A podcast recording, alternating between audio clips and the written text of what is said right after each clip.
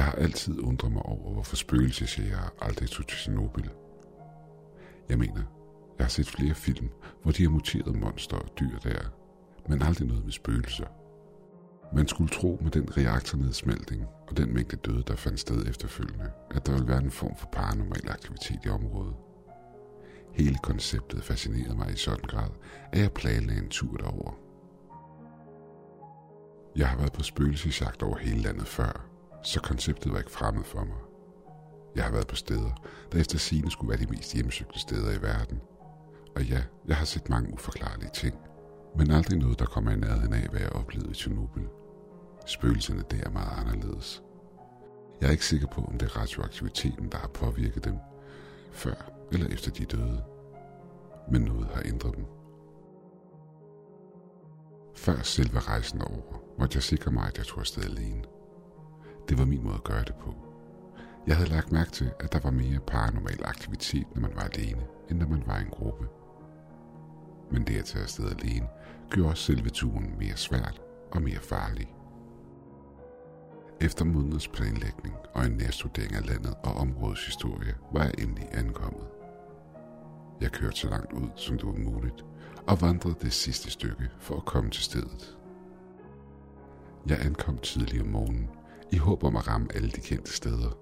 Parishjulet, den azurblå svømmepøl og den ikoniske række af forladte lejligheder, der var blevet overrendt af naturen. Da jeg endelig ankom, startede jeg med at sætte alt mit gear op. Jeg tog kameraet frem og startede med at streame min event online. Jeg havde et par hardcore fans, der altid så med. For det meste brugte jeg livestreamen som en slags forsikring. Hvis noget gik galt, eller der skete noget med mig, håbede jeg på, at nogen i chatten ville alarmere de rette myndigheder og sende hjælp. De første par timer gik uden der skete noget sønderligt. Jeg hverken så eller hørte noget. Min såkaldte voicebox fangede intet, og jeg overvejede kraftigt at pakke sammen, da jeg lagde mærke til en kommentar i chatten på min stream. Hvem er det, der følger efter dig? Er det din kameramand? Følger efter mig? Der er ingen, der følger efter mig, forsikrede streamen om. Jeg er her alene. Det fik det til at løbe koldt ned ad ryggen på mig, men jeg måtte holde fokus. Det kunne være en lokal eller værre. Måske en, der var ude på at røve mig. Jeg havde trods alt for flere tusind dollars på mig i gear. Det at være alene i en forladt by gjorde mig til et nemt og oplagt mål. Hvis noget gik galt, var jeg fucked. Men jeg måtte finde ud af, hvem det var, der fulgte efter mig. Okay, chat. Lad os se, hvor tæt på vi kan komme, om vi kan se ham. Jeg huskede, at jeg tidligere var gået ind i et rum med et spejl i. Jeg bevægede mig langsomt tilbage mod rummet, men da jeg kom til døren, opdagede jeg, at den var lukket og låst. Da jeg havde forladt rummet tidligere, havde jeg efterladt den åben. Fuck. Det her kommer til at tage lidt tid, sagde jeg til chatten. Jeg placerede kameraet, så det kiggede på døren, imens jeg prøvede at tvinge den op. Men det føltes som om den var navlet fast i dørkarmen, selvom jeg for kort tid siden var gået igennem den. Jeg besluttede mig for at give det et sidste forsøg og give alt, hvad jeg havde i mig. Det var også snart på tide at vende tilbage til bilen. Med et sprang døren op. Jeg landede med et brag på gulvet og et par meter fra spejlet. Imens jeg lå og børste støvet af mig, huskede jeg mig selv på, hvorfor jeg var her. Personen, der fulgte efter mig. Jeg så op i spejlet og så en mørk masse, der hang i luften bag mig. Jeg skulle være stukket af lige der men frygten holdt mig navlet til stedet. Den mørke masse lignede ikke et spøgelse.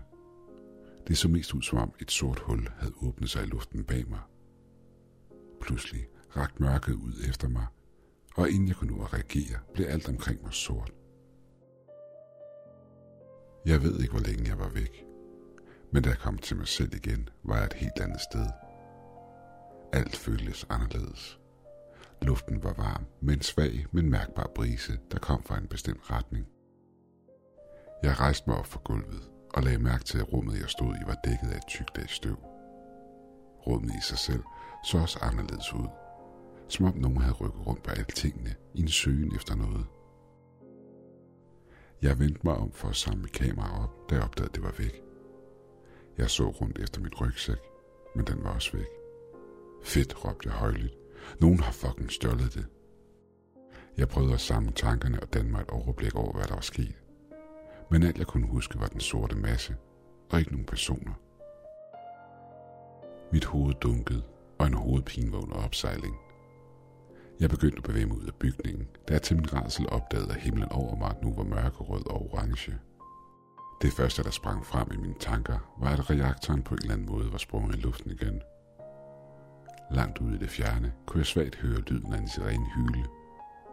Men den lød forvrænget. Det lød, som om den var gået i stykker, og ikke gentog hyletonen rigtigt. Som om den havde kørt non-stop i overvis. Jeg begyndte at køre i retning af udgangen og min bil, hvilket jeg ikke kunne være langt væk fra. Jeg måtte bevæge mig igennem hele byen og passere Gud ved, hvad det her helvede var. Hvis det her var endnu en nedsmeltning, var jeg fucked. Jeg befandt mig midt i Ground Zero og havde intet beskyttelsesgear, intet at forsvare mig med, og meget lang vej endnu, før jeg var i sikkerhed. Da jeg kom til bymidten, begyndte jeg at høre underlige dyrelyde, jeg aldrig havde hørt før. Jeg tænkte for mig selv, at radioaktiviteten med sikkerhed var ved at gøre kål på nogle af de lokale dyr, og snart ville de være døde. Jeg fortsatte med at gå og lagde mærke til, at hele byen så anderledes ud nu. Jeg ved ikke, hvad der var sket, imens jeg havde været bevidstløs, men alt var forandret. Det var som om, der var noget til stede i byen. Det var så forandret, at jeg besluttede mig for at følge den samme vej tilbage, som jeg var kommet, så jeg ikke ville fare vild i, hvad det her så end var. Men jeg kunne ikke ryste følelsen af mig, at nogen eller noget fulgte efter mig. Måske var det de samme for tidligere. Jeg trådte ind i et hospital, jeg havde været i tidligere. Herinde var de dyske lyde ikke så høje og skræmmende, som de var udenfor. Jeg kunne sværge på, at nogen eller noget derude var i store smerter. Men samtidig havde jeg heller ikke lyst til at finde ud af, hvad det var. På det her tidspunkt var jeg svimmel, og mit hoved det dunkede. Jeg besluttede mig for, at jeg havde brug for en kort pause. Jeg fandt et rum med et vindue, så jeg på den måde kunne holde øje med, hvad der var, der foregik udenfor. I det jeg sad og stigede ud af vinduet, lagde jeg mærke til, at selv træerne så anderledes ud, jo tættere på jeg kom på reaktoren. Før havde de været normale at se på, men nu var de nøgne og deforme. De lignede store flagermusvinger, der var sammenkrøllet, men alle grenene på træerne blæste væk fra reaktoren, som om en konstant vind skubbede dem i den retning. Hvor lang tid havde jeg været bevidstløs? Havde jeg været væk en hel dag, alt imens det her det skete? Jeg prøvede at berolige mig selv. Det her føltes som et levende helvede. Var jeg død? Alle disse tanker for igennem hovedet på mig, da en mor med et lille barn på skulderen gik forbi vinduet udenfor. Hey, hallo, råbte jeg, men fik ingen respons. Hun fortsatte blot med at humpe afsted, som om hun var i store smerter. Jeg løb udenfor i et desperat forsøg på at få hendes opmærksomhed. Please stop, jeg kan hjælpe dig. Jeg fortsatte med at løbe imod hende, imens jeg råbte op og viftede med armene. Da jeg endelig nåede tættere på, stoppede hun op, men fortsatte med at stige tomt ud i luften, hvilket fik mig til at stoppe helt op. Jeg var tæt nok på til, at jeg kunne se flere detaljer på hende. Hun var slemt forbrændt. Hendes ører var ikke andet end huller, og hendes ansigt var ikke andet end et blankt canvas af smeltet hud. Den kontinuerlige vind blæste tæppet væk, der dækkede barnet, og afslørede en masse af kød, der var smeltet sammen med hendes egen krop. Barnet var uden tvivl død. I det jeg nu stod tættere på hende, kunne jeg høre en svag klynken, der kom inden fra hendes sammensmeltede mund. Jeg var lammet af frygt. Et muteret monster stod foran mig, og jeg vidste ikke, hvad jeg skulle gøre. I hvad der føltes som en evighed, stod jeg der bare. Hun drejede langsomt hovedet imod mig og sniffede til luften omkring os. Som om, som om hun kunne lugte mig. Det var nok. Jeg vendte mig rundt og løb tilbage mod hospitalet, uden at se mig tilbage. Jeg kunne høre hendes forstummede skrig bag mig, i det hun jagtede mig. Jeg løb ind og smækkede døren i bag mig, så hårdt jeg kunne. I det jeg stirrede på hende igennem vinduet i døren, hørte jeg skrig af smerte og hyl, der virkede til at komme alle steder fra. Kvinden med barnet løb hurtigt imod skoven, imens frygten i hendes ansigt var tydeligt. Bange og fortvivlet ventede jeg på at se, hvad det var, der havde fået denne skabning til at løbe væk i frygt. Da der pludselig bag fra en af bygningerne løb flere sammensmeltede væsener af kød i retning af, hvor jeg sad. Jeg vidste, at jeg ikke kunne gemme mig fra dem, hvis de kunne lugte mig så jeg løb imod taget. Jeg lukkede så mange døre bag mig, som det var muligt, og gemte mig i en luftkanal, imens disse væsener ledte bygningen igennem. Jeg prøvede at beherske min vejrtrækning, men det er svært, når man er skræmt for videre sans. Bygningen, jeg var i, var så faldefærdig og gammel, at jeg kunne kigge igennem væggene. Jeg ønskede at se, hvad det var, jeg skjulte mig for. De mindste af skabningerne havde allerede forladt bygningen, og kun de store af dem ledte stadig. I det jeg kiggede igennem hullet, så jeg en opsvulmet mand i en beskyttelsesdragt vakle forbi. Han var så opsvulmet, at det næsten så ud, som om han kunne springe når som helst. Hans beskyttelsesdragt var syet fast af kroppen, som om den næsten var en del af ham. Han var enten forbrændt eller muteret til ukendelighed. Det var ikke til at se, og hans hud mindede mest af alt om smeltet voks. Langt om længe forlod de endelig bygningen. Jeg var alene med min frygt. Jeg følte mig som et bytte her. Jeg måtte slippe væk fra det her sted. Jeg måtte finde min bil og finde et hospital. I det jeg begav mig igennem byen, virkede det som om tiden stod stille. Det havde ikke været mere end et par timer siden jeg var vågnet. Og dog havde den røde og orange himmel ikke ændret sig, hvilket gav mig en følelse af utryghed. Imens jeg gik igennem byen, lagde jeg mærke til et normalt udseende hus, der lå for sig selv. Det så hverken gammelt eller forladt ud, og ude foran hang en fakkel ved døren. Det så næsten ud som om, at nogen boede der. Endelig nogle gode nyheder, tænkte jeg for mig selv. Men huset lå i retningen af reaktoren. Et sted, jeg ikke havde lyst til at være i nærheden af. Jeg besluttede for mig selv, at huset var min bedste mulighed. Så jeg fortsatte forsigtigt frem imod det. Jeg ønskede ikke at tiltrække mig opmærksomhed for flere af disse skabninger, der befandt sig i byen. Jeg kunne stadigvæk høre skrigene fra dem i det fjerne og den smerte, de befandt sig i. I det jeg nærmede mig huset, så jeg op på de store reaktortårne. Jeg løftede min hånd for at skærme mine øjne imod den glød, der pulserede ud fra dem. Da det gik op for mig, at jeg kunne se mine knogler igennem huden, hvilket fik mig til at sætte farten op. Da jeg kom til huset, var der ild i pejsen indenfor. Nogen boede her. Hallo? Er der nogen hjemme? Jeg har brug for hjælp, råbte jeg desperat. I det samme løb en deform hund ud fra under trappen. Jeg trådte et par skridt tilbage og faldt bagover, i det hunden var lige ved at nå mig, men bestoppet af en kæde. Hunden manglede al sin pels, snærrede og krassede sig selv, samtidig med at den nedstigede mig et par centimeter fra mit ansigt. Pludselig skød døren ind til huset op, og en stemme råbte, Hvem der? En gammel mand trådte ud. Han var klædt som en præst og bar en slidt kåbe samt en eller anden form for halskede omkring sin hals. Hvem der, gentog han. Forvirret svarede jeg, mig. Kan du ikke se mig? Nej, svarede han, det kan jeg ikke. Men kom indenfor hurtigt, imens han gestikulerede, at jeg skulle rejse mig og træde indenfor. Hunden virkede til at falde til ro, i det jeg gik forbi den og ind i huset, imens han lukkede døren bag mig. Stedet så gammelt ud, og alt virkede til at være fra det forrige århundrede. Hvem er du? Og hvorfor er du her, spurgte jeg. Hvorfor er du her? Du burde ikke være her, svarede han igen. Jeg er faret vildt, tror jeg. Jeg ved ikke, hvordan jeg endte her.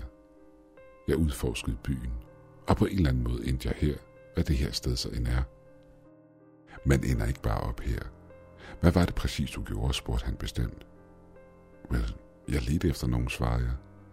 Nogen fulgte efter mig, og jeg prøvede at finde ud af, hvem det var. Og da de endelig fandt mig, var det da de rørte ved mig, og jeg besvimede. Da jeg vågnede op igen, var jeg her. Hmm. Så du er grunden til, at alle disse skabninger var oppe at køre tidligere. Jeg hørte en gruppe af dem slippe ud op til kirken, svarede han. Jeg gætter på, at det var dig. Mig? H- hvad mener du? Jeg er jo lige her. Ja, du her. Men din krop befinder sig oppe i kirken, svarede han, i det han gik over til vinduet og parlede ud i mørket. De offrer gerne noget, hver gang de får chancen for det, svarede han med vrede i stemmen. Jeg vil ønske de ting, der ville forsvinde, så jeg kunne finde ro. Hvad er du, spurgte jeg langsomt. Er du en af dem? Nej, svarede han. Jeg var engang præst. Jeg blev tilbage, så længe det var muligt, for at hjælpe folkene her med at finde fred. Men jeg går ud fra, at jeg blev for længe. For af en eller anden grund bliver jeg fanget her. Jeg kan ikke forlade stedet. Så jeg har lært at leve med disse skabninger omkring mig. Jeg bor her i nærheden af tårnene, da det er det eneste sted, de virker til at have. Er der nogen måde, hvorpå jeg kan slippe væk herfra, spurgte jeg. Jeg ved det ikke, svarede han. Måske hvis vi får fat i din krop, inden de river den i tusind stykker. Men jeg har aldrig prøvet sådan en ting. De fleste af dem, der kommer her, kommer sjældent herfra igen. Har der været andre før, spurgte jeg. Ja, et par. Et par fortabte sjæle som dig selv. Engang kom nogle videnskabsfolk fra regeringen, men de forsvandt hurtigt igen. Jeg tror, monsterne skræmte dem væk. De, de væsner, de monstre, hvad er de, spurgte jeg. Har de altid været her? Nej, de var engang mennesker, ligesom dig. De blev efterladt eller valgte at blive tilbage. Nogle for at hjælpe andre, og andre for at udnytte situationen til deres egen fordel. I sidste ende var radioaktiviteten for meget for os alle sammen, og regeringen skjulte sandheden om, hvor farlig hele situationen var.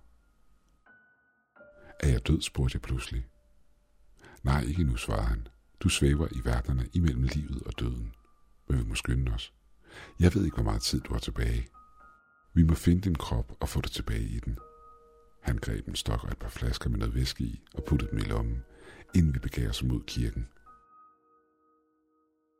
I det vi forlod huset, bandt han hunden op, og jeg spurgte ham, hvad det var for en tingest. Menneskets bedste ven, svarede han. Jeg plejede at efterlade mad til ham uden foran mit hus. Han virkede til at være bange for de tingester derude. Til sidst vandt vi hinandens tillid, og vi har fulgt hinanden lige siden. Men ikke alle skabninger her er som ham. De fleste skabninger derude vil prøve at rive dig i tusind små stykker, hvis de får chancen for det. De flår lemmerne af deres ofre og efterlader dem alderet som en slags gave. En gave? En gave til hvem, spurgte jeg tøvende. Der er et væsen derude, der holder sig skjult. Men alle de andre væsener frygter den, så de efterlader den offergaver i håb om, at den ikke går efter dem. Hvad er det for en skabning, spurgte jeg. Jeg ved det ikke. Han var tættest på reaktoren, da ulykken skete. Jeg tror, han er den mest muterede af os alle sammen. I det vi gik langs stien, lagde jeg mærke til en krop, der var smeltet sammen med jorden.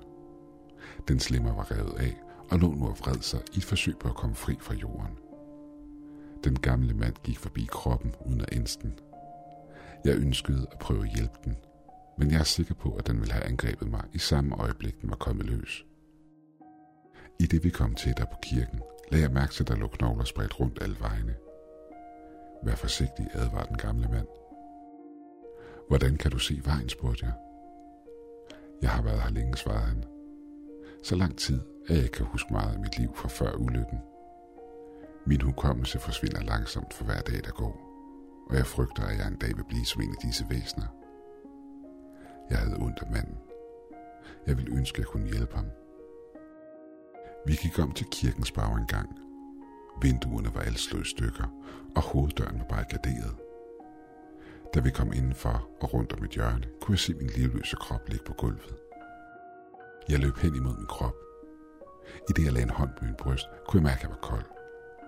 Jeg er død, udbrød jeg fortvivlet. Nej, du er ikke, og vær stille. Vi befinder os i dens hule, svarede den gamle mand.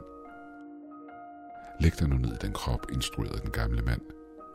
Jeg fulgte hans ord og lagde mig ned ved siden af mig selv. Nej, svarede han vredt, imens han tog nogle remedier frem fra sin kåbe. Ikke ved siden af. Jeg rykkede mig en smule til den ene side, og på en eller anden måde var det muligt for mig at ligge ind i mig selv. Jeg var kold og fugtig, kunne jeg mærke. Hvad gør jeg nu, spurgte jeg. Intet. Du venter, svarede han. Han placerede nogle tændte sterinlys omkring mig og hældte en væske ud over et stykke stof og placerede det på brystet af mig.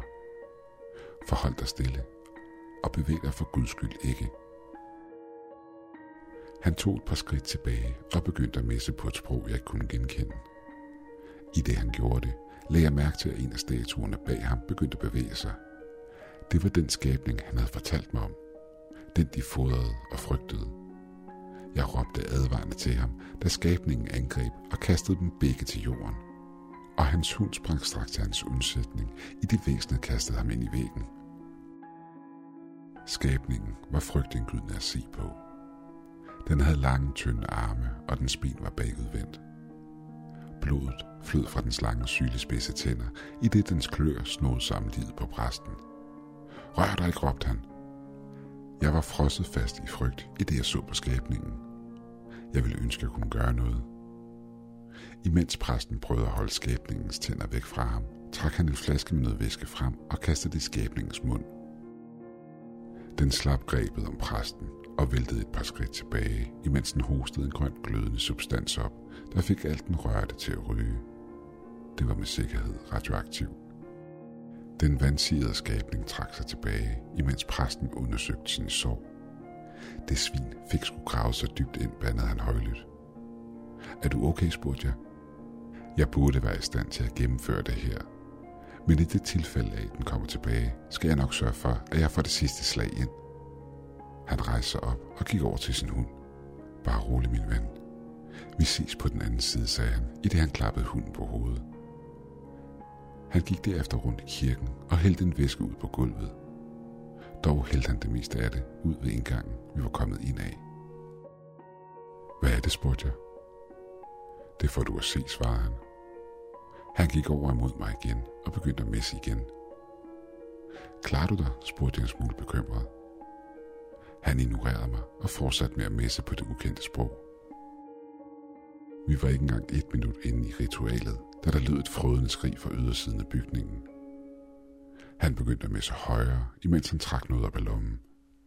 Jeg kunne se igennem hullerne i væggen, at en flok af væsenerne havde retning imod os. Der er mange af dem, råbte jeg. Han tændte en tændstik og smed den på væsken, han havde hældt ud på gulvet.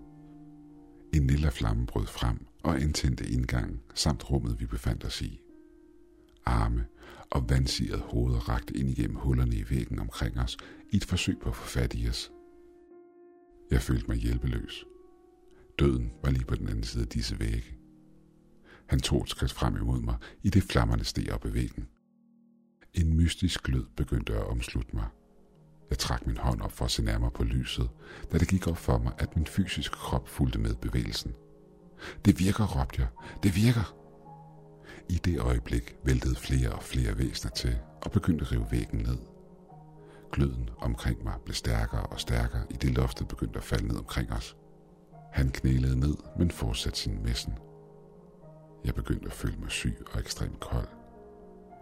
I det lyset omkring mig blev kraftigere, væltede skabningerne ind med stor fart. Præsten ignorerede dem og fortsatte sin messen. Pludselig faldt taget sammen.